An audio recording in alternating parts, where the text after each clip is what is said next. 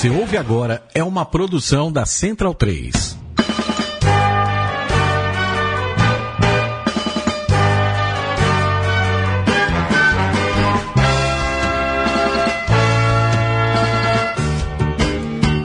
Olá, centralinos e portalenses, formem o Scrum, o Huck, o Mou, organizem a linha e vamos com tudo nessa nossa mesa oval de edição de número cinquenta e quatro, aqui pela Central três, central três ponto com ponto br. Eu sou o Virgílio Neto e formam esta mesa oval, a mesa oval do podcast brasileiro. Diego Tierres, bom dia, boa tarde, boa noite, Diego, tudo bem? Bom dia, boa tarde, boa noite, é... Boa madrugada. Boa madrugada, tudo ótimo, Virga, como você já falou no Facebook, essa mesa agora sem Vitor Ramalho.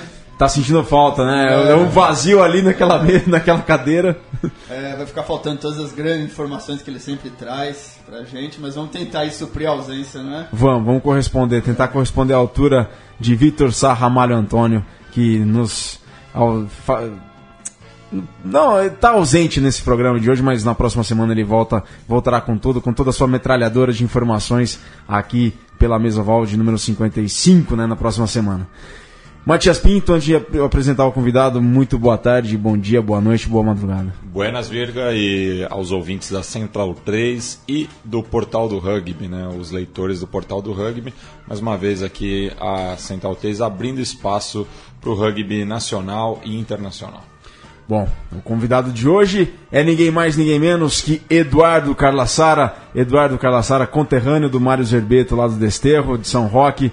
O Edu, ele acompanha o rugby, é um seguidor, um fã do rugby nacional e internacional, e ele é especialista em gestão de esporte, sabe mais do que ninguém sobre patrocínio esportivo, consciência, memorização da marca e vinculação das marcas aos espetáculos esportivos, às equipes, às federações, confederações, seleções nacionais. Edu, seja muito bem-vindo, é uma honra tê-lo conosco. Eduardo Carlassara, bom dia, boa tarde, boa noite, boa madrugada, amigo. Boa tarde, Virgílio, é um grande prazer estar aqui com você e poder contribuir de alguma maneira aí com... com a minha visão aí sobre patrocínio e a relação das marcas com, com os times, com os clubes e com as entidades aí que fomentam não só o rugby, mas o esporte de maneira geral. Bom, mas antes de começar o debate da nossa mesa oval, Matias Pinto, temos o programa Apoia-se da Central três, né? Que tá com um programa novo, isso. O pessoal já sabe, né? É, desde, desde o ano passado, né? A gente abriu o financiamento coletivo, né? Para a Central três continuar com o conteúdo independente é, e autoral. É, e também possibilitar parcerias como essa do Portal do Rugby. E então você, se você ouve a Mesa Oval ou outras produções aqui da casa, entra lá em apoia.se barra central 3 com numeral. E até o, o Zé no Rádio, né? Programa agora com José Trajano, toda segunda-feira ao vivo, a partir das oito e meia da noite. É fruto é, desse apoio, né? A gente foi buscar reforço com, com a contribuição aí dos nossos ouvintes. É isso aí, pessoal. E o Colipídia de hoje desca- destaca que em mil novecentos e noventa e quatro, na África do Sul, Zulus e partidários do Congresso Nacional Africano entram em conflito no centro de Joanesburgo, resultando em dezoito mortes. E em dois mil e seis, Marcos Pontes tornava-se o primeiro astronauta sul-americano e, claro, o primeiro astronauta brasileiro a viajar para o espaço. É a Colipídia dessa semana de vinte e oito de março, edição da Mesoval de número cinquenta e quatro. Está aí, portanto, além da Colipídia. Colaborem, contribuam com a Central três, apoia.se barra Central três. Bom, começando aqui o debate sobre patrocínios esportivos, o que, que isso pode contribuir para o rugby, o que, que o pessoal do rugby pode fazer para potencializar a questão dos patrocínios, a memorização da marca, o que um patrocinador espera, como procurar um patrocinador, o que, como fazer, como elaborar um projeto de patrocínio a uma equipe, coisas que são, muitos, são tabus para muitas das equipes e para muito da comunidade do rugby nacional. Então está aqui o Edu, ele vai responder algumas dúvidas, vai responder algumas perguntas, mas antes eu começo com uma pergunta aqui para o Matias. Mati, hum. sem falar os nomes das empresas, mas você consegue identificar ou se lembrar dos ramos a que pertencem as empresas que patrocinam a Seleção Brasileira de Rugby? Tem um banco. Exato. Que, aliás, me lesa bastante. é, mas, de cabeça, agora eu só consigo lembrar desse, desse banco, até porque é uma logomarca bastante chamativa. Diego, é. vamos lembrar então, é, uma logomarca bastante chamativa. Agora, vamos lembrar os ramos dos patrocinadores da C B R U, da Seleção Brasileira, que a gente se lembre. O Matias falou banco. Tem serviços de entrega rápida, né? Que é o, foi o último que entrou. O que mais? Ah, eu só lembro a marca de cerveja que não é mais. E o restaurante que também não é mais. O restaurante também não é mais. Mas tem a empresa de recursos humanos, que fez uma ativação, inclusive, recentemente no Brasil e Chile. Teve uma empresa de recursos humanos. E tem outras empresas também. Tem, como... tem uma companhia aérea também, não tem? Não, não. não. Companhia aérea não. não. Tem sim uma rede de hotéis que ah. usou a manga das camisas da seleção brasileira Entendi. nos jogos. Uma empresa francesa, uma cadeia de hotéis francesa. Mas tem algumas outras patrocinadoras também. Tem uma empresa de bioenergia, que é açúcar e álcool, né? Então tem algumas empresas relacionadas a isso. Mas o que eu quero lançar aqui como provocação para o Edu: como que uma empresa se vincula a uma equipe, por exemplo, no rugby, assim? De que maneira a gente pode potencializar na hora de captar um patrocínio esportivo? Como expor a marca e como potencializar a exposição dessa marca mediante a equipe ou a um evento esportivo, Edu? Veja, Virgílio, é, foi interessante essa provocação que você fez aqui com, com os, os nossos amigos, porque é, a maioria deles não se recordou de muitos patrocinadores, né? É, e aí eu começo minha fala é, nesse sentido. A gente nota hoje que o patrocínio ele existe. As empresas elas têm interesse em se associar a entidades, a clubes, a equipes. É, mas é, muito poucas empresas são lembradas por, por pessoas, por consumidores, é, quando esses consumidores são indagados sobre quais são essas empresas que patrocinam o, o, a equipe, a entidade, enfim. É, isso é interessante por quê? Porque isso demonstra que as empresas elas estão se associando, mas elas não estão criando nos seus consumidores, nesses espectadores é, dos eventos, enfim, aquilo que a gente chama de consciência de marca. É, então, a empresa se associa, mas ela não se associa a um tempo adequado, a um tempo que seria um tempo justo para que é, essa empresa fosse lembrada como uma, uma parceira dessa entidade, dessa equipe, desse clube. Então, aí a gente já nota um problema estratégico grande. As empresas hoje elas pensam um patrocínio muito a curto prazo. É, mas quando a gente vai falar de patrocínio para a geração de consciência de marca, que foi essa brincadeira aqui que você fez com eles, é, as empresas começam a pecar nesse sentido. Mas, de maneira geral, a gente não tem uma receita de bolo para definir como é que a gente consegue um patrocínio ou como é que, como é que são as ações de patrocínio. É, é interessante a gente mencionar aqui que o esporte hoje ele, ele leva um caráter muito forte de entretenimento. E aí, quando a gente fala em entretenimento na área esportiva, é, a gente começa a pensar em ações que envolvam e que gerem experiências para os consumidores. E aí são essas ações, essas experiências que vão dar uma, da, vão mostrar a marca que está fazendo, que está realizando esse tipo de ação, né, que vão chamar a atenção desse consumidor, é, e aí sim de começar um processo de geração de consciência de marca nesses consumidores. Então, é, primeira coisa, as empresas hoje elas precisam entender que o patrocínio não é momentâneo. Depois disso, elas precisam começar a pensar em ações que gerem experiências e que essas experiências sejam experiências únicas para esses consumidores. Para que aí sim a gente comece a, a estreitar relações desses consumidores com essa empresa e com a modalidade que essa empresa está apoiando, enfim, seja por meio de uma equipe, por meio de uma entidade.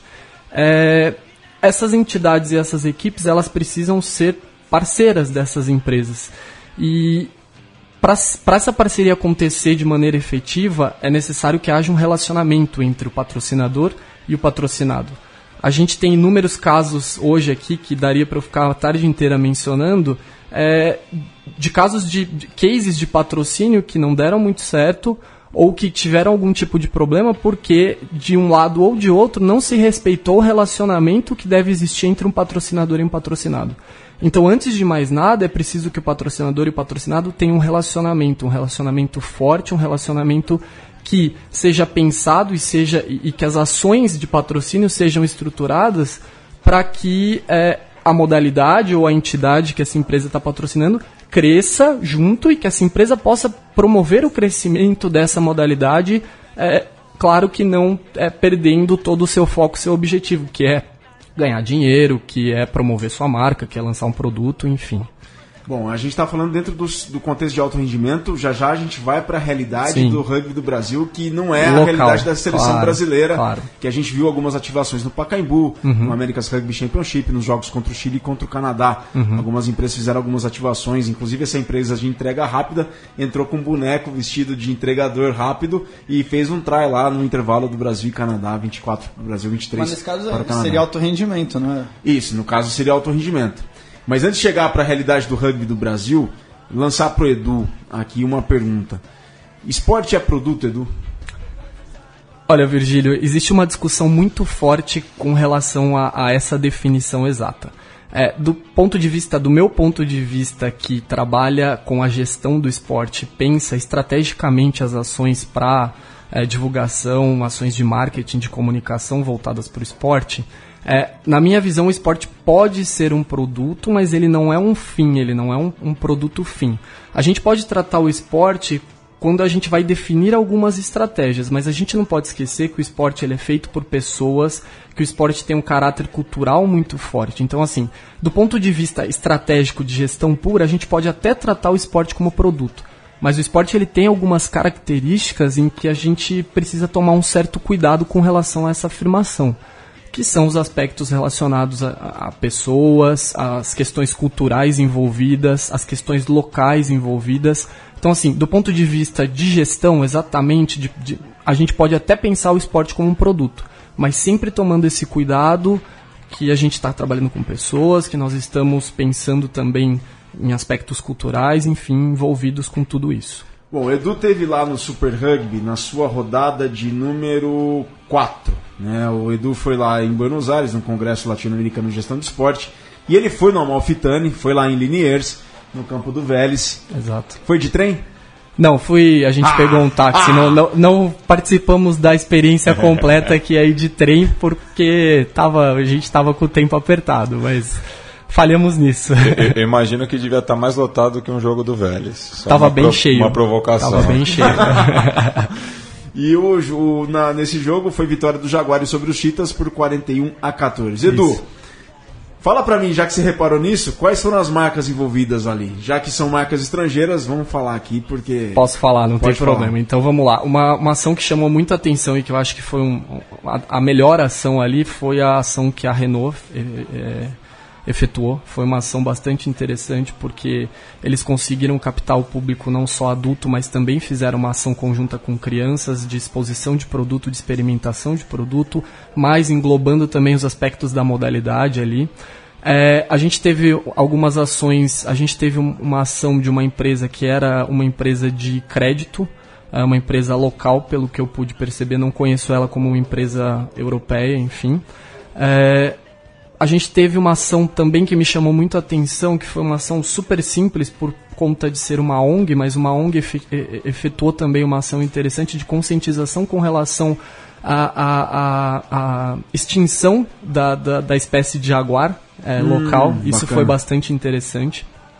A gente teve algumas ações um pouco menores também.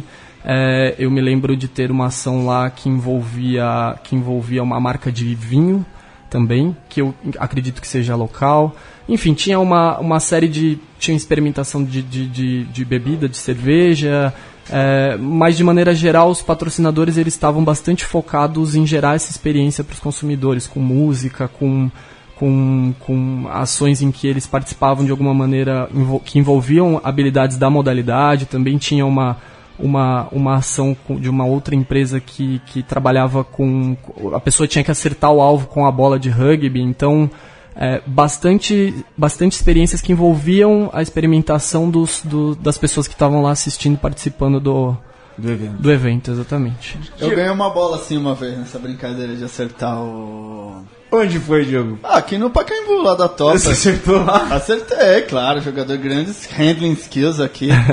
Acertei, ganhei uma bolinha da Topper. Mas que distância que era? O que, que você tinha que acertar? Ah, era tipo uma parede, tinha uns buracos. É, sei lá, um buraco em cima, um buraco embaixo, no chão. E você tinha uma bola do tamanho normal. E você tinha como fosse um passe acertar. E tinha acho que os buracos de cima você ganhava um chaveiro.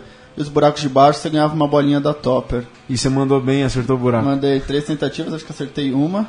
E aí ganhei a bolinha. Show de bola. Você lembra, Diego, no Top quatorze, não sei se era no Top quatorze, mas eu vi uhum. recentemente no Super Rugby, uhum. que no Top quatorze a montadora de automóveis que o Edu comentou aqui tinha um carrinho de controle remoto uhum. que levava a bola para o centro do campo. E a, uhum. uma empresa de entrega rápida também no Super Rugby que patrocina a, os All Blacks, a Federação da Nova Zelândia, não, não, os Stormers, levou um caminhãozinho de entrega para a bola. É, isso é bastante, isso é relativamente comum. Acho que o Toulon que tinha, o isso, Toulon com a exato. Volkswagen, é. É, que tinha o tinha o carrinho, mas isso, é, isso depois se repetiu várias vezes. Teve vários inventários, várias maneiras diferentes de levar o T I para é, uma ideia com a ideia como para ativação da marca, acho muito boa, chama bastante atenção. Não, isso é se o carrinho não quebrar, né? É, isso que é, isso é massa, o carrinho de controle remoto é bem bacana.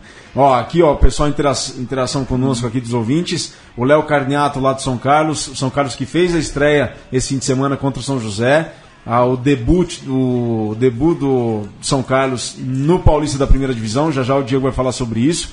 O Léo coloca assim, ô louco, acertei na mão ao conseguir pegar o mesoval ao vivo de novo. Pessoal lá do Rock Rugby Itapeva, fala chefe, manda abraço para a fisioterapia da Fight, olha o jabá, estamos por aqui recuperando depois da Lopar que foi em Pirajuí esse fim de semana. E o Léo Carniato coloca de novo aqui, ó, além de se associar há pouco tempo, as empresas em sua maioria só se associam de maneira expositiva. Falta ativação da marca, Edu? Falta ativação da marca é uma... Como que se ativa a marca? É, veja, a, a maioria das empresas hoje, é, elas, elas realizam a ativação de suas marcas, o que elas chamam de ativação das suas marcas, a, com a simples exposição das suas marcas, dos seus logos, seja por, por, por entremeio de, de placas de patrocínio, é, de, de teasers, enfim, de distribuição de panfletos, enfim. É, mas a grande maioria delas simplesmente coloca o seu logo lá em algum lugar do evento. É, e aquilo que eu estava falando da questão do entretenimento e de experiência, é, as ativações, aquelas ativações que são ativações bem pensadas, são ativações que vão gerar experiências para os consumidores, que atreladas a essas experiências você consegue expor o seu produto, é, e que de alguma maneira também, se for uma ação complexa e uma ação bastante bem pensada, é, que envolva as redes sociais, o engajamento social, que é muito importante hoje também. Então, é, uma ativação, claro, de novo, não existe uma receita de bolo e como desenvolver uma ativação, mas é necessário que se tenha criatividade para desenvolver uma ativação. A simples exposição de marca, ela, ela pode ser interessante do ponto de vista é, é, momentâneo, você está ali expondo sua marca, está mostrando de maneira, de alguma maneira as pessoas estão olhando a sua marca, mas... É, gerar experiência para as pessoas, com certeza, a longo prazo, vai gerar nessas pessoas a consciência de marca é, e as, as, as associações de marca com relação a, aos seus produtos, enfim, é, muito mais interessante. Ou seja, vai trazer retornos a longo prazo para essas marcas é, muito mais interessantes. Entendeu? Interessante você falar isso, Edu, porque o Twitter do São José Rugby Clube, ano passado, tinha um dos patrocinadores do São José e, colo- e o Twitter de São José usava. Resultado parcial oferecido por... Clínica tal. Era o resultado parcial, era uhum. o resultado do jogo. E, de certa maneira, quem lia aquele tweet via que quem oferecia o resultado do jogo era a Clínica X. Uhum. E é esse tipo de memorização que fica para as pessoas, né? É, exatamente. Você vê uma, uma ação simples, é, mas que, que, que chama atenção, porque você não está esperando que, um, que uma determinada marca, uma clínica, vá oferecer esse placar. É, existem casos e casos de ações super simples de execução, mas que viraram baita casos de sucesso. Posso citar uma empresa aérea que, que, que, fez, a ação, que fez uma ação no campeonato de futebol é, português. É, não sei se eu posso falar a empresa pode, aérea, pode, mas, pode. mas é a Emirates, né? E eles simplesmente, antes de começar o jogo, colocaram ali, subiram no gramado algumas comissárias de bordo é, e, e fez-se todo o protocolo. Quando a gente pega um voo, aquele protocolo de segurança, fez esse protocolo no estádio. É, as pessoas, as comissárias no meio do campo indicando onde eram as, as saídas, como as pessoas tinham que torcer com os seus filhos na hora que saísse um gol, comemorar. É, e você vê, foi uma ação que custou muito pouco dinheiro, porque basicamente envolveu ali a gravação desse, desse, desse áudio, desse show, e a contratação dessas pessoas, dessas moças que ficaram no meio do gramado, e foi uma ação que gerou um engajamento principalmente em redes sociais gigantesco, super bem visto, super bem, bem, bem ditos é, no mundo inteiro. Então, é, veja, criatividade, né, e, e a criatividade para gerar experiências diferentes para esse consumidor pode ser, podem ser muito mais efetivas que simplesmente a Emirates, por exemplo, colocar uma placa de campo ali é, durante o jogo. Sem dúvida alguma. Bom, pessoal, a gente está falando do universo do rendimento, de alto, do alto rendimento. Não é a realidade da grande, imensa e absurda maioria do rugby brasileiro. A gente vai entrar nesse detalhe no próximo bloco, mas antes de entrar no, antes de ir para o próximo, pro intervalo e depois para o próximo bloco, quero lançar aqui uma pergunta para o Edu e ele vai responder no segundo bloco. Edu, se o ambiente for, não for hostil para mim, é, fico mais propenso a memorizar as marcas do que se o ambiente for hostil? Então, por exemplo, se, as, se aquele ambiente que eu vivi, a experiência que eu vivi foi agradável, eu me lembro mais das marcas a prazo do que se o ambiente para mim, a experiência não foi agradável? Isso você responde no próximo bloco, porque a gente vai para o primeiro intervalo dessa mesa oval de, de número cinquenta e quatro. A gente volta já já. Entonces el equipo argentino ataca. Las manos de Juan Martín Hernández. El intento A por parte de Moyano. Y saca bien Moyano. Y sigue escapando. Y va. Y apunta y va. Y se va el try. Y Moyano trae, Moyano trae, Moyano trae, trae, trae, trae, trae de la hostia. ¿Qué trae que hizo?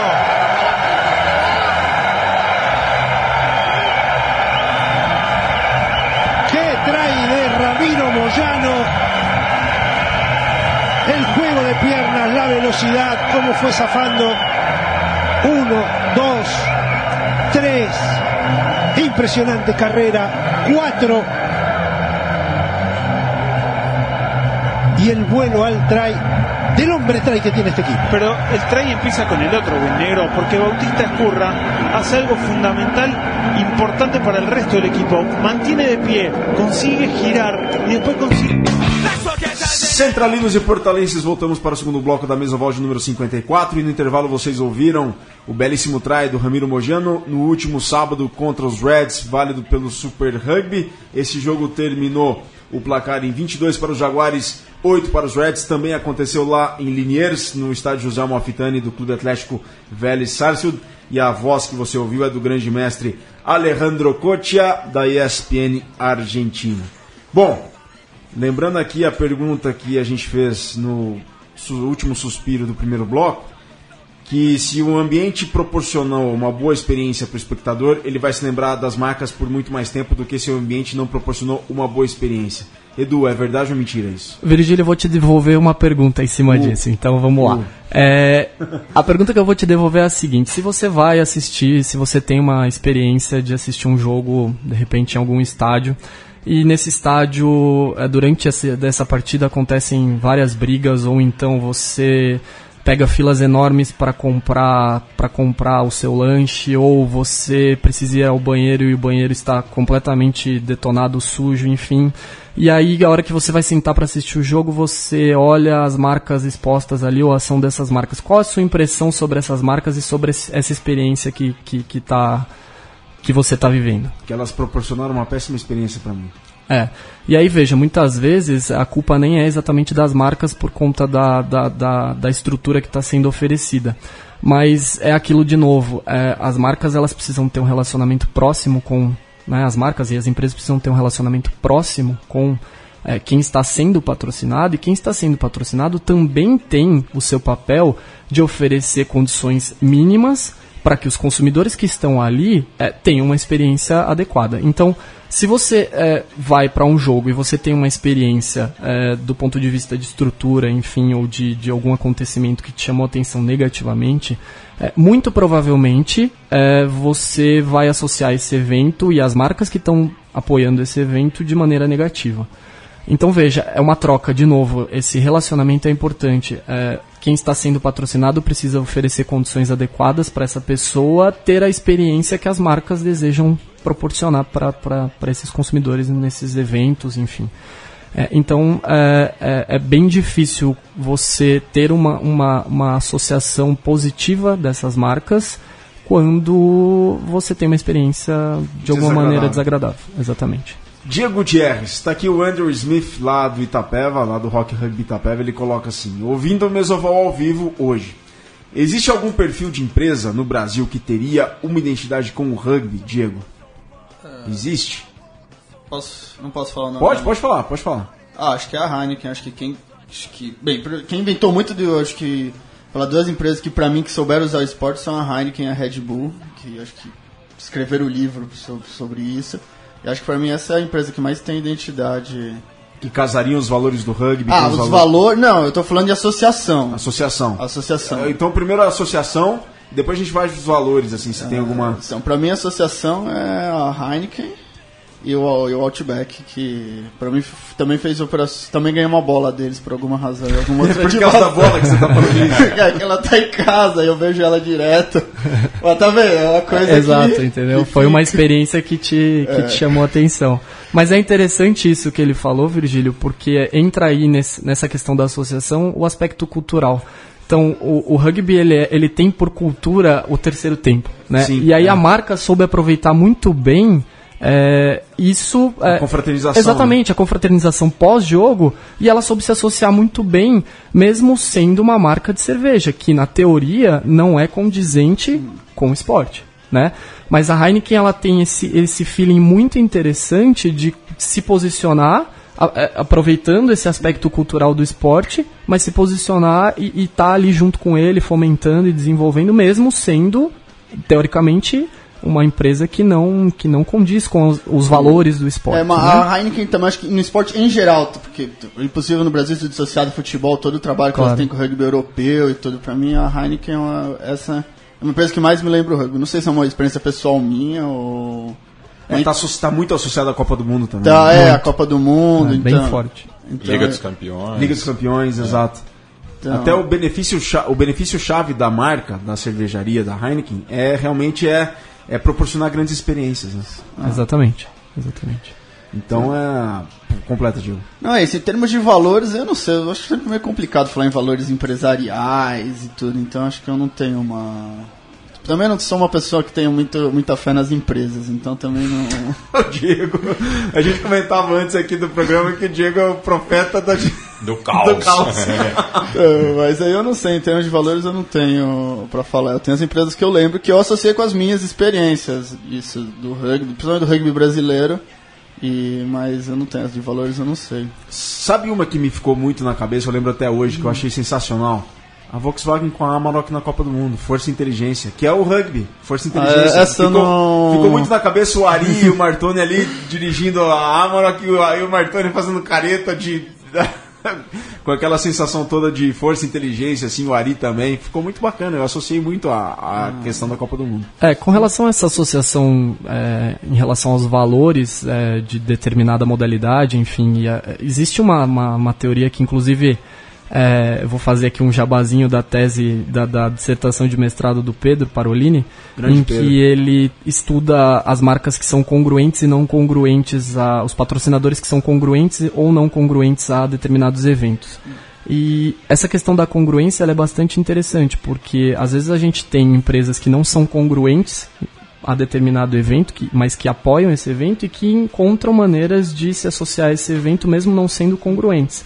Ao mesmo tempo que outras empresas são completamente congruentes, ou seja, é, participam mas, e... É, e, e seria uma claro. questão ética ou seria uma questão tipo de mercado, de uma loja de imóveis que faz propaganda? Eu acho que nem é uma questão ética, é uma questão mesmo de... de a, na verdade, a gente tem um amadorismo muito grande com relação ao patrocínio também nesse meio. Então, é, eu não diria que é uma questão ética, às vezes é uma falta de conhecimento mesmo e uma, uma, às vezes uma vontade do próprio dono de determinada loja ou do, de um executivo de determinada marca querer se associar àquela marca, àquele esporte, mas a, a, a sua marca não ter os mesmos valores desse esporte. Existem maneiras de você se associar...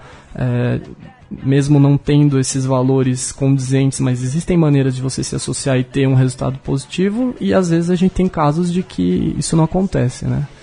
Bom, mas esse é o perfil do alto rendimento. Ah. E para aqueles clubes, por exemplo, o Diego jogou esse fim de semana pelo Barueri. Foi fundado quando o Barueri, Diego? Faz dois meses. Dois meses. Então é. o Diego faz parte de um clube que foi fundado há dois meses. Não, eu jogo pela Poli. Eu fui Joga pela Poli, é. Foi também. Prestigiar uns amigos meus que fundaram o clube lá. Aliás, abraço para todo mundo, pro Bruno, pro Psico, que com certeza vão levar longe o clube. Sem Pô. dúvida alguma. Ah. E o Diego, assim, vamos pegar a realidade de um clube... Como a Poli também, né? Que, por exemplo, o rugby no Brasil não é o esporte mais conhecido e existe uma dificuldade para se encontrar patrocínios. Edu, claro que não tem uma fórmula mágica para se encontrar os patrocínios. É, Fala. Não, mas antes eu queria fazer uma ressalva que hoje acho que a, a dinâmica do rugby amador é um pouco diferente, porque com a lei de incentivo ao esporte, os clubes acho que se perderam um pouco essa coisa de procurar o patrocinador e... Porque, tá, um resumo rápido, pra quem não, não conhece, trabalha com a lei de incentivo ao esporte, você aprova a lei e você capta o dinheiro por empresas que vão abater o dinheiro no imposto de renda. Aprovar a lei é fácil. Ou, ou, na média, relativamente é, é fácil. relativamente Sim. fácil. Difícil é você arrancar o dinheiro dos caras. Então, o, a lei, então, não é, então você não tem que conseguir fazer, mostrar para a empresa os benefícios que você pode trazer. Você tem que conseguir entrar, a gente está discutindo a Heineken, a Heineken tem, sei lá, cem milhões de reais por ano de patrocínio.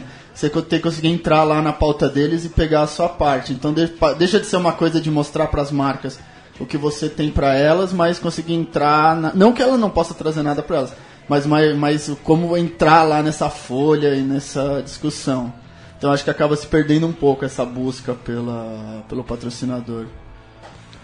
É, Virgílio, eu acho que antes de mais nada, quando a gente pensa em, em clubes muito locais e, e, e, e clubes pequenos, eu acho que para obtenção de patrocínio, para que esses clubes consigam algum tipo de patrocínio, antes de mais nada, esses clubes precisam mostrar que eles são organizados. E aí não é porque eles são super pequenos que eles é, não têm que ser organizados. Então eu acho que de maneira inicial, é necessário que esses clubes se organizem, mostrem para esses parceiros que eles estão buscando que eles são minimamente organizados dentro do contexto do tamanho deles, né? A partir daí, é buscar, sim, parceiros também locais. Eu acho que, que quando a gente conversa e fala sobre uma equipe que é local, essa equipe alçar passos muito grandes, eu acho que é pular algumas etapas. Então, é, de novo, não tem a receita, mas é, seria interessante é, que, esses, que essas equipes buscassem parceiros locais, parceiros que estão ali junto e que têm interesse em fomentar, fomentar e crescer junto com essa equipe. Então, é, a gente tem diversos casos de, por exemplo, ah, padarias que querem apoiar e que de, de alguma maneira dão um lanche para esses jogadores e, e, e em troca coloca-se o logo, enfim... É, claro que também um clube, aí, um, um time precisa começar a pensar e pesar o quanto de patrocínio ele vai querer colocar na camisa dele, porque você acaba perdendo a identidade é, também desse, desse que, clube. É, você comentou agora, tá pensando, você falou que a, no alto rendimento ainda é muito só expor a marca. E eu vejo do, nos clubes pequenos também, é o cara legal, o que, que você é. vai fazer? Eu vou te pôr na camisa, quando na verdade, a verdade é que pouquíssima pessoa vai assistir o jogo, ou vai é. associar. Na verdade, seria muito mais interessante procurar outras... É, é isso. E, e, assim, de novo, pensar estratégias que não sejam só colocar o logo. É, eu, por exemplo, para mim, colocar o logo da minha empresa na camisa seria a menor, da, a menor das minhas preocupações. Eu ia pensar em alguma maneira, de repente, num jogo, essa padaria, colocar ali uma tendinha que seja mínima e fornecer experimentação dos produtos. Sabe, são ações simples que podem trazer algum benefício, podem trazer mais clientes para essa padaria, que não são simplesmente colocar o logo é, ali. É, o, que eu, o que eu sempre gostaria de ver e nunca... é Acho que o terceiro tempo seria uma oportunidade de conseguir fazer um exatamente, acordo com o bar, um, elevar... Exatamente. Aí eu não, não, nunca vi dar certo. Sempre aquela queda de braço, nossa, vai dar dinheiro, você vai dar desconto. Mas para mim seria o primeiro passo um clube conseguir fazer um acordo... Eu já sempre falo, ó, você faz o terceiro tempo e tal, você vai pagar, mas sempre tem um cara que leva a namorada, que, que o cara vai pedir alguma coisa a mais, vai alguma, alguma... Então, acho que pra mim seria isso, fazer uma padaria, vamos fazer o terceiro tempo lá. Então, você vai negociar, você dá a cerveja, dá alguma coisa, mas no final nem sempre... De novo, o foco é sempre o momento e o foco é sempre o quanto isso vai me trazer retorno financeiro ali naquele momento. Então, hum. por exemplo, num primeiro momento, o patrocínio financeiro, o cash, eu tenho cash... Ele é mais difícil, esse relacionamento viria com o tempo, Edu? Eu acho que sim, eu acho que sim, Virgílio, porque principalmente quando a gente pensa em, em clubes locais, em que o dinheiro ele gira, sim. mas ele gira em quantias muito menores. Então, assim, de repente seria mais interessante esse, esse, esse, essa estratégia, né, de, de por exemplo... realizar uma, uma forma de, de levar o pessoal para a padaria para fazer o terceiro tempo, e à medida que isso for crescendo, que o clube for tendo resultados, e aí é, algumas empresas maiores que de repente estão situadas na cidade começam a ter interesse, aí a gente começa a falar em, em pôr mais dinheiro, até para poder é, gerar g- resultados de rendimento para essa equipe. Mas eu acho que é uma construção, eu, eu, acho, eu, entendo, eu, acho, eu entendo que tem que ser gradual. Eu entendo que não dá pra gente, e também não dá pra só pensar em dinheiro. É, o patrocínio hoje é quanto vai ter, quanto vai me dar de retorno. Tanto do ponto de vista do patrocinado, quanto do, do patrocinador. Quanto isso vai me dar de retorno. O problema é que o retorno ele não é só financeiro ali do momento. Esse retorno ele pode ser financeiro lá na frente se no momento ali forem pensadas ações é, que gerem algum tipo de experiência ou que, ou que vão gerar lá na frente sim o rendimento que, que se busca, entendeu? É, eu acho que um lugar legal para... onde eu acho que, pelo menos as marcas, as coisas que é, campeonato de sevens, o pessoal fica o dia inteiro lá, então você tem muita oportunidade. O SPAC, bem que o último ano não teve quase nenhum patrocinador, mas o SPAC sempre fez isso muito bem no live. Exato, é mesmo. É, onde você ganha a marca e o cara fica lá o dia inteiro, então é uma marca que tá marcada, o cara pôr uma barraquinha lá, o cara passa o dia inteiro vendo a, aquela marca, então vai martelando, tem giro muito grande, então é, acho que... Ele falou, é procurar coisa diferente, não só vou te pôr o nome na camisa, justamente porque o futebol... Pouca gente vê os jogos, pouca gente filma. Inclusive pros, para os clubes que estão começando, começando agora e oferecendo, né, os, seu, os seus espaços ali para patrocinadores, é, a hora que for apresentar o clube ou for apresentar aquele, aquela, aquela, aquele programa de patrocínio, né, aquela, aquela, aquela apresentação de patrocínio que, que é clássica de se mostrar, é, não oferecer como contrapartida somente o logo na sua camisa. Oferece como contrapartida um espaço no seu estádio, oferece como contrapartida a possibilidade de uma ação dessa empresa durante a semana com, com os membros do time, enfim. Mesmo amadoramente, é possível fazer isso, entendeu? Então, enfim. Teve, teve um time aí de rugby, não me lembro qual agora, que os meninos foram ser empacotadores do supermercado que ajudava, o, que patrocinava o time. Por um dia lá, uma manhã, eles foram ser os empacotadores do supermercado lá. Achei aquilo bacana. Não me lembro qual, não sei se era no Paraná, Mato Grosso do Sul, mas era pro oeste ali do Paraná e... O, eu ia, ia falar isso, acho que é uma relação diferente no interior, que você falou dos locais em São Paulo, nas grandes cidades de São Paulo, Rio, Porto Alegre, tem, a gente tem uma dinâmica um pouco diferente. No interior, sim. No interior isso acontece bastante, você tem uma relação para as categorias mais próximas com esses patrocinadores. Até mesmo em Barueri já a gente tinha uma dinâmica bem mais próxima do... Isso, é, é menor, então você tem uma... Todo mundo conhece, tem uma cidade tem ou um supermercado, ou um, então é mais fácil de se fazer esse tipo de coisa. Ó, o Mário Zerbetto aqui, conterrâneo do Edu, tá lá em Florianópolis, ele que cuida da comunicação e do marketing do Desterro Rugby Clube, um dos grandes clubes do rugby do Brasil, Edu, e ele coloca aqui, ó, muito importante, além de conseguir o patrocínio, é dar um feedback aos patrocinadores. Porque muitas vezes, pelo amadorismo na gestão do marketing dos clubes, o patrocinador coloca a grana e depois fica esquecida a observação do Mário. É, eu ia chegar nesse ponto em algum momento aqui da nossa conversa, mas é, a gente não, não existe, e aí eu estou falando mais academicamente, é, ferramentas pré-definidas para se mensurar o retorno que se traz, é, que esse patrocínio vai, vai, vai trazer. Mas existem maneiras que a gente tem... enquanto patrocinado, de entregar informações para esse patrocinador do quanto foi engajado, e, e aí quando a gente pensa em rede social, o quanto isso engajou nas redes sociais, é, o quanto de interação aconteceu na página, enfim. Mas é super importante sim que, que haja essa, essa mensuração para que os patrocinadores também não fiquem ao léu, não, não, porque de repente o cara pensa uma, o, o patrocinador pensa uma ativação super interessante, mas não tem nenhum tipo de feedback, como é que ele vai se posicionar para a próxima ativação? Então, essa mensuração ela é extremamente importante do ponto de vista estratégico, para pensar as ações futuras. Se eu tenho, se eu quantifico isso, eu controlo, e se eu controlo, eu gerencio. Exatamente. Né? Edu, e qual que é a importância, para fechar o segundo bloco, qual que é a importância, o Diego também é, pode é, vai opinar sobre isso, mas qual que é a importância das redes sociais para essa questão da ativação dos patrocínios e para a memorização, consciência que os patrocinadores têm? Ah, e o Mário me corrige aqui, o Mário Zerbetto é presidente do Desterro, ele já presidente. Cuidou da comunicação e do marketing do Desterro, hoje é o honorário presidente, o chefe do Desterro, chefe do Desterro Rugby Clube. É, Virgílio, a gente está num momento hoje em que as redes sociais, é, bom, na verdade assim, tudo acontece quase que por intermédio das redes sociais. E essa questão de gerar experiência para as pessoas, é, com certeza, de alguma maneira, isso vai para as redes sociais. Então, quando você gera uma experiência positiva, a pessoa com certeza vai lá e vai postar sua foto alegre e contente porque teve uma experiência positiva. Ao mesmo tempo que, se você gera uma experiência negativa para o consumidor, com certeza também essas pessoas vão postar nas redes sociais. Então, a, as redes sociais hoje são quase que um termômetro sobre a sua ação, sobre a percepção que essas pessoas têm com relação à sua ação. É, então, é necessário que, primeiro, as empresas não, não simplesmente ignorem as redes sociais. Seria interessante que essas empresas é, pensassem em ações que, de alguma maneira, envolvam o engajamento nas redes sociais, né? É, e também é, estar atento, né, de novo, a, a, a, aos, às experiências que essas pessoas vão postar nas redes. Então, é, as redes sociais são extremamente importantes, as redes sociais não podem ser, de maneira nenhuma, deixadas de lado.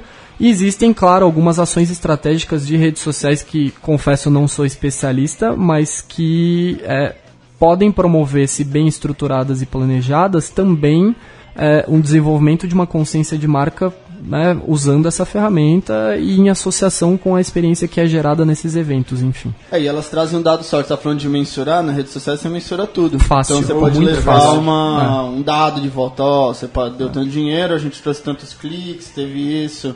O pessoal passou tanto tempo e tudo.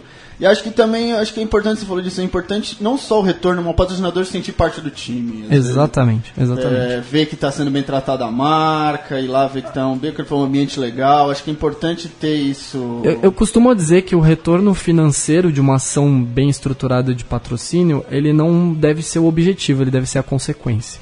Bom, para terminar o último, para terminar o segundo bloco e a gente passar depois do intervalo para o último bloco dessa mesma volta cinquenta e quatro, eu vou contar uma historinha que quando eu comecei a jogar rugby, eu jogava pelo B H Rugby e a gente foi jogar numa outra cidade, em Minas Gerais, que tem o rugby até hoje lá.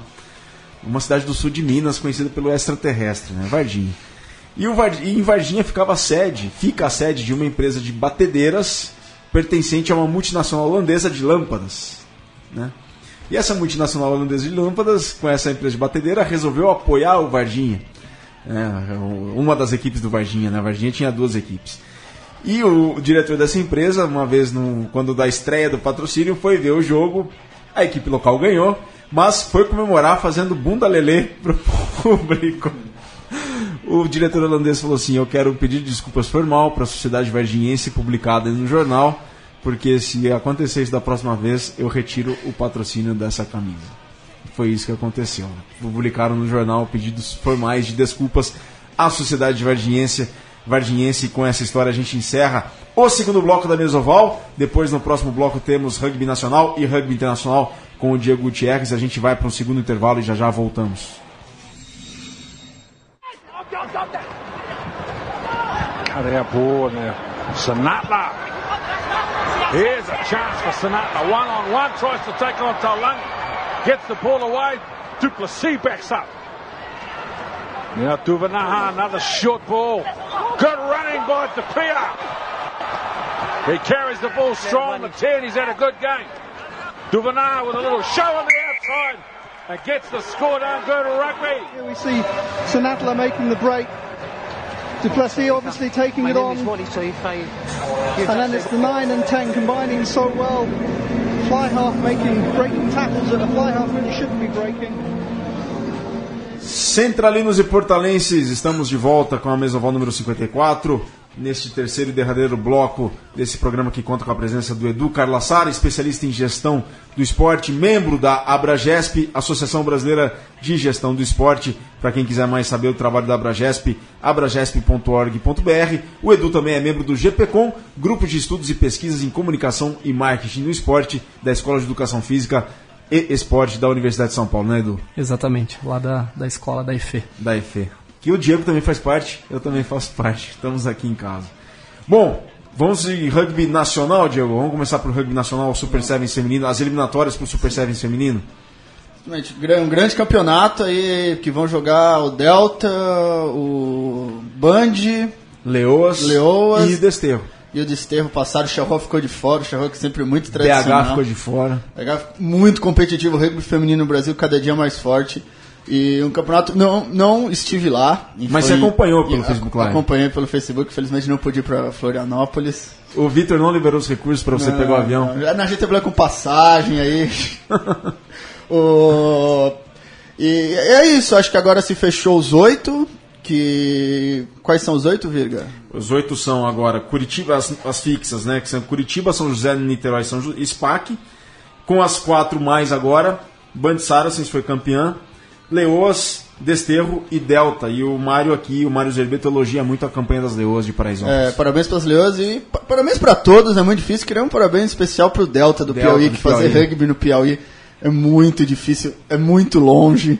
E, e elas, consegu- elas conseguem ser extremamente competitivas, mesmo não tendo ninguém para jogar lá em volta. Então, realmente, sempre surpreendente. E agora vamos ter seis etapas. Eu estou ansioso para ver isso, que eu acho que vai ser um campeonato, um campeonato de uma dinâmica diferente. Porque acho que agora vai... Como os campeonatos masculinos, vai contar mais plantel, organização. Antes, com três etapas, é quem tem o melhor time ganha.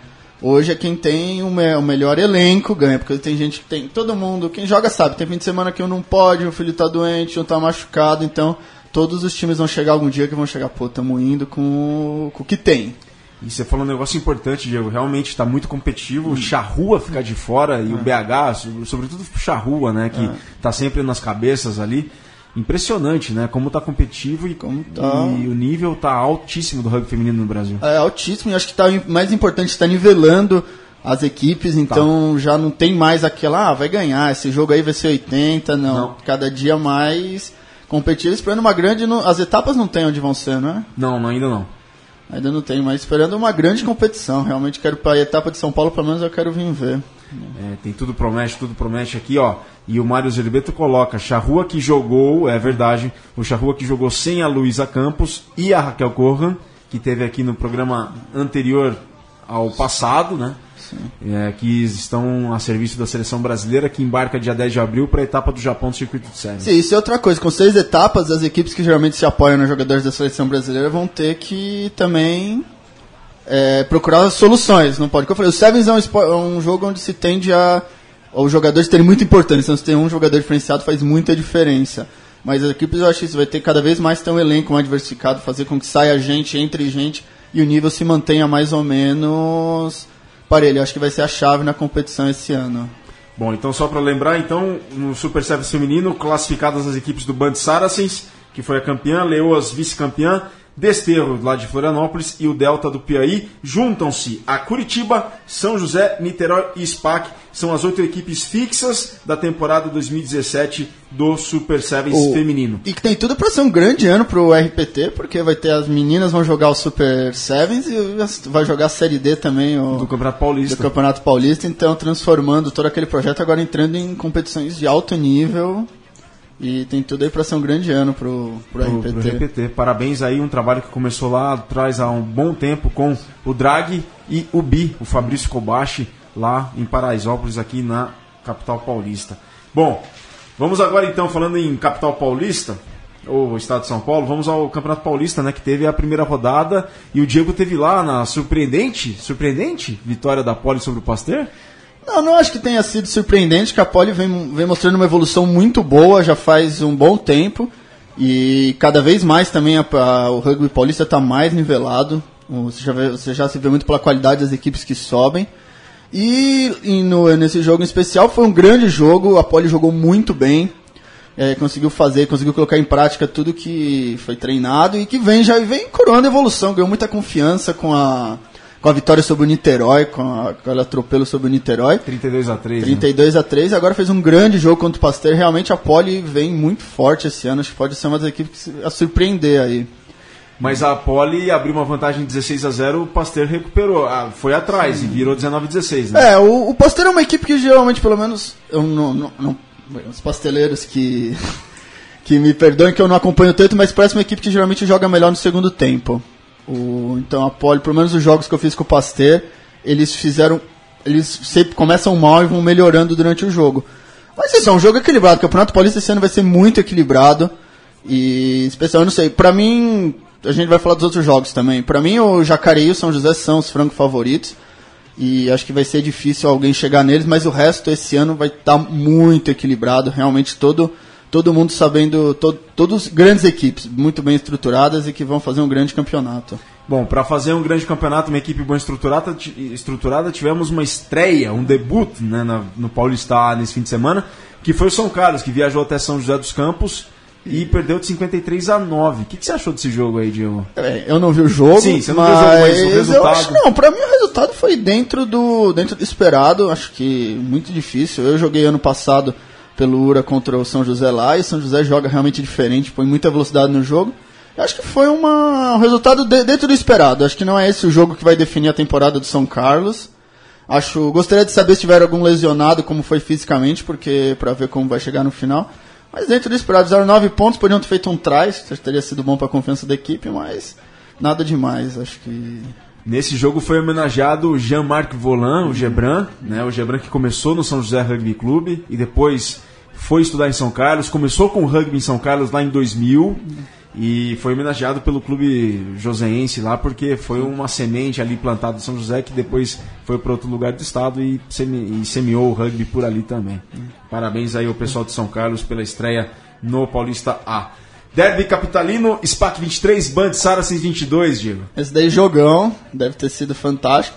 E acho que é, continua o derby que foi o do rebaixamento do Band é, ano exato, passado. É. E aí eu, eu não sei muito o que esperar, o que esperar. Eu acho difícil, nesse primeiro jogo entre essas duas equipes em particular, saber exatamente o que eles estão fazendo aí pro final. O Band se reforçou bastante, contratou alguns jogadores, contratou o Nelson do São José. Opa! Contratou... Uma transferência que envolveu milhões? milhões, né? milhões. E contratou e tá se reestruturando o Band que vai jogar Tupi esse ano. E o SPAC que também não acabou o ano da forma mais brilhante ano passado, então... Mas fizeram um grande jogo, o importante é isso, uma boa partida, boa pra quem viu, boa pra quem jogou. O Band de uniforme novo, envolvendo os milhões do Band, né? É. O uniforme novo do Band, né? Estreia. É, voltou o uniforme antigo, na verdade, abandonou um pouco a estética Saracens e voltou ao velho bom camisa, é, camiseta vermelha, preta, camiseta vermelha, short calça... preta. É. E ó, Diego, o Léo Carniato coloca aqui, ó. Teve uma lesão sim no São Carlos, o primeira linha o Neymar, Elton Tanis, né? Do resto, todo mundo inteiro pro jogo contra o Pasteur. Ah, então, é isso mesmo, manter aqui essa equipe inteira, aguentar fisicamente, porque o que sempre matou as, as equipes menores e que eu não vi mais, que tem diminuindo muito, era que você subia e você machucava muita gente. Pela questão física do, do jogo, você acabava, começava o ano com um plantel de trinta caras, chegava no último jogo com quatorze. Isso eu acho que é uma coisa que não acontece mais, já também pelo próprio nível da, da segunda divisão. E é muito difícil de se ganhar hoje em dia. Para finalizar essa primeira rodada do Paulista A, do, hum. dessa primeira rodada, Jacarei sessenta e três, Rio Branco catorze. Era um placar, assim, é, era uma eu, vitória... Eu vou, ser, eu vou ser bastante franco, eu não sei o que esse jogo me diz, se diz que o Jacarei tá muito bem ou se o Rio Branco que tá mal, é. Então acho que é difícil saber. Rio Branco que pra mim, todo, toda vez que eu começo um ano, o pessoal fala, não, porque o Rio Branco tá com problemas, e o Rio Branco sempre tá lá no final, ganha o seu joguinho, não cai... Então vamos ver esse ano como, como vai estar o Rio Branco, que é sempre uma incógnita. E o Jacarei, que já ganhou o Super Sevens, e pra mim é uma equipe que hoje já é uma força do, do rugby brasileiro. Deve dar muito trabalho no Super oito também, vem com um time. Acho que o Jacarei gosta muito que é um projeto certo, um projeto que começou lá atrás, que só com a categoria de base... Aí chegou no Super oito, tomou oitenta pontos do Curitiba no primeiro jogo, tá vendo? Pro pessoal do São Carlos que desanimou com cinquenta, Jacarei tomou oitenta e quatro, oitenta e cinco do Curitiba no primeiro jogo de Super oito, caiu foi, no foi Super mesmo. oito, subiu de novo. Então, o Jacarei é um projeto que vem com calma, muito bem feito. Eu acho que tá na... já, já deu fruto, já ganhou o Super Sevens e acho que vai continuar dando, dando cada vez mais trabalho. Você acredita que é o mesmo caminho que vai seguir o R P T? O R P T, eu não, não sei se essa é a ambição deles, então, porque eles têm um acordo com o Pasteur. Sim. Eles são, ah, é verdade, tem razão. Eles estão jogando com o, como Pasteur, uma parte como Pasteur B, pelo que é eu verdade, sei. Se, tem razão. É, então, não sei se é, é essa ambição deles de botar uma equipe, mas acho que eles tinham todas as condições também de, de fazer isso. Bom, tivemos campeonatos estaduais rolando pelo Brasil todo, derby da capital também lá em Porto Alegre. É, da, da divisão principal, M dezenove intermédia, Sanchá, lá no campo da Ípica, lá no Zona Sul de Porto Alegre, San Diego onze, Charrua zero, no principal, no M dezenove, San Diego vinte e um, Charrua trinta e um, e no intermédia, San Diego zero, Charrua dezenove. Tivemos também Brumers contra Farrapos, Brumers doze, Farrapos sessenta e sete no principal, Brumers vinte e nove, Farrapos treze no M dezenove, e Brumers zero, Farrapos vinte e quatro no intermédio. Bom, pessoal, o Mário Zerbetto coloca aqui, todos os times vão para as quartas, né? Um jogo só para decidir quem passa para a semifinal, é isso? O Super oito? O Super oito. Super oito é isso, o primeiro contra o último e assim por diante. Um formato que para mim é ter... É. Um formato que para mim é terrível porque é o é o aleatório do aleatório. é você chegar, por exemplo, sei lá, o São José em primeiro, aí a Poli que vai jogar, por exemplo, ou qualquer outro time, sei lá, o Pasteur em último, aí você pega um jogo que tem uma expulsão, que você tem um jogador que está endiabrado, você põe tudo a perder por causa de um dia ruim. Então, pra mim, esse sistema é terrível que se fez. E o pessoal do Rugby São Carlos coloca aqui, ó, pode ter certeza que o Jacarei é uma inspiração para o Rugby São Carlense. Vamos lá, bom trabalho. Diego, rapidamente aqui, quartas de final da Challenge Cup e da Champions Cup esse fim de semana. Challenge Cup para começar, Edimburgo contra La Rochelle, Bath contra Brive, Gloucester contra Cardiff, Ospreys contra Paris, o Stade Français. É difícil saber, principalmente que os franceses não costumam dar muita importância pra competição, mas ficar de olho no La Rochelle, que é a primeira equipe classificada do top quatorze, um time aí pequenininho, uma cidade aí é de, sei lá, cem mil habitantes, e que tá jogando muito, tá muito à frente de todos aqueles milionários, todos os times com aquela coleção de All Blacks, Wallabies, Springboks, La Rochelle firme e forte. De resto, aí ficar de olho, acho que o Gloucester é uma boa equipe, o Stade Français tá muito mal, vem... Então aí ficar de olho nesses jogos. O Edimburgo, os, os escoceses estão fazendo um grande trabalho. Sim. Em todos os... no rugby em geral, então acho que também sempre ficar de olho nos escoceses. Eu acho que se for assistir algum jogo, assistir o Edimburgo e La Rochelle, que provavelmente deve ser um jogo bastante interessante. É, vão estar disponíveis os jogos no Watch E S P N, provavelmente, hum. ou não? Acho não que vão, né? A Champions A Cup... Champions, sim. A Champions, Champions sim. sim. Vamos falar de Champions? Leinster contra o Wasps, sábado e domingo. Leinster contra, contra os Wasps. Munster contra Toulouse, Clermont contra Toulon e Saracens contra Glasgow. Diego, só jogão. Só jogão, acho que é fantástico. Leinster e Wasps vai ser vai ser fantástico. Duelo de Titãs. Duelo de Titãs, vai ser realmente um jogo muito bom e pra mim um jogo mais equilibrado. Munster e Toulouse, Toulouse tá muito mal no campeonato francês, não vai nem pras finais provavelmente. Então acho que, a não ser que eles façam um pequeno milagre ou mostrem mostre que a camisa do Toulouse pode jogar sozinha, realmente... É difícil, vai ser difícil ganhar do Munster. E onde é que o Munster joga mesmo? Joga em... Não, não é, de... não é, é Li- Limerick, não é? Não. Acho que é Limerick. Ah, tô... Peraí, mas a gente já... Se o Victor estivesse aqui, não teria essa dúvida. Mas peraí que já vai checar não, onde joga o Munster. É, e Saracens e Glasgow. Saracens é franco favorito, mas o Glasgow é um time aí que todo mundo torce. Que eu falei, o rugby escocês fez todo um trabalho, um trabalho muito bom também. Começou lá da base, da forma de se jogar... E agora começou Cork, a dar... Cork. Cork, exatamente. E o Glasgow... Um momento mágico do rugby escocês que vai desde a seleção escocesa, que apesar de ter ido mal contra a Inglaterra no último jogo, se repensou o seu rugby e vem jogando muito bem, um jogo muito agradável o, o jogo do Glasgow. Então acho que Saracens, apesar de Saracens, Saracens ser franco favorito, ainda jogar muito. Para mim, a melhor defesa do mundo, Saracens. Ninguém marca que nem o Saracens. Põe para trás, todo o tackle é negativo no... no time do Saracens. E o, finalizando a rodada, domingão onze e quinze da manhã, Clermont e Toulon. Clermont franco favorito, Toulon também está meio mal, da, meio mal ainda, não conseguiu encontrar aí. Contratou muito para variar, grandes jogadores, Manomu, Donny Vermeulen, o, é, o Mamou Gorgodzi, toda uma série de jogadores, mas não conseguiu entregar muito. E o Clermont, mas o Clermont adora dar uma pipocada. Então acho que para ficar de olho, principalmente em casa, o Clermont é uma equipe que sempre joga muito bem, mas nas finais sempre deixa um pouco a desejar. Então acho que é um pouco a esperança aí do, tu, do Toulon. E... e essa é a previsão. Bom, esses jogos todos, as quartas de final do Champions serão, serão transmitidas pela E S P N. Leinster contra o Wasps pela, pelo Watch E S P N, mas com o V T, né, E S P N mais, na segunda-feira, dia três, às treze e quinze da tarde. Depois, no sábado, Munster contra Toulouse, na E S P N mais, às uma e quarenta e cinco da tarde. E no domingo, a partir das nove da manhã, na sequência, na E S P N, Clermont contra Toulon e Saracens contra Glasgow. Edu, a gente está chegando ao final de, da quinquagésima quarta edição da Mesa Oval. Foi uma honra recebê-lo. Muito obrigado e a porta está sempre aberta para você aqui. Obrigado pela aula que você nos deu, que você deu para toda a comunidade do rugby brasileiro. Imagina, Virgílio, foi um prazer. Obrigado pelo convite e estou à disposição aí para sempre... que precisarem, a gente vir bater um papo aí sobre gestão, que eu acho que é importante, é muito importante para o desenvolvimento do nosso esporte, seja do rugby, mas do nosso esporte nacional aí, seja qual for a modalidade. Obrigado pelo convite, estamos aí, juntos. Diego, considerações finais. É destacar que os Jaguares ganharam mais um jogo, continuam Sim. imparáveis no Super Rugby, agora acho que eles devem viajar, a próxima rodada deve, deve ir para a África do Sul, imagino, e...